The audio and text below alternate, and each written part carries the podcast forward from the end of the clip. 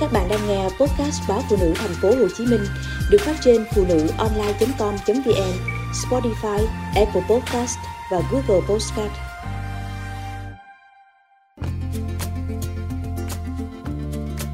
Chỉ tại cái bát quần.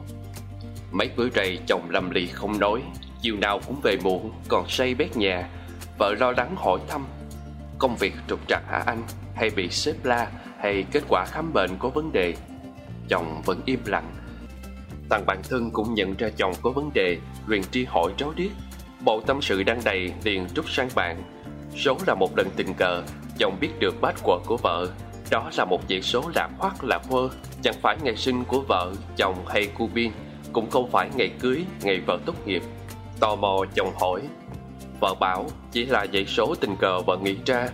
Chồng cảnh báo bát quật chẳng ăn nhập gì với sự kiện nào đó sẽ rất dễ quên.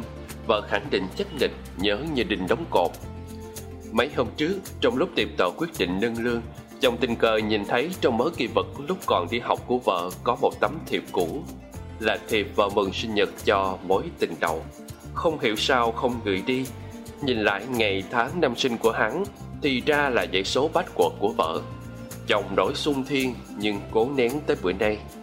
Thằng bạn trầm ngâm dây lâu mới hỏi Bấy lâu nay vợ cậu có liên lạc với hắn không? Họ có gặp nhau không?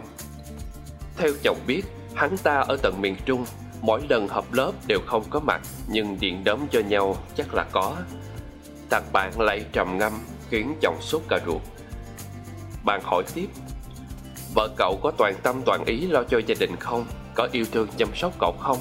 Đương nhiên là có Nếu không sao vợ chồng còn yên ấm bên nhau đến bây giờ Lần này, thằng bạn không cần ngẫm nghĩ gì nữa. Nó bảo, Vậy cậu ghen với dãy số vô hình ấy làm gì? Mối tình đầu không dễ quên. Ngày tháng năm sinh của hắn càng dễ nhớ. Cô ấy thấy tiện thì dùng thôi. Cậu cưới nguyên một cô vợ. Còn người ta bất quá chỉ ké có ngày tháng năm sinh thôi mà. Cậu quên nó đi. Lo chăm sóc vợ con cho tốt là ổn ngay ấy mà. Lời thằng bạn không dễ thông, Nhưng không phải không có lý. Ngẫm lại, Vợ cũng ngoan.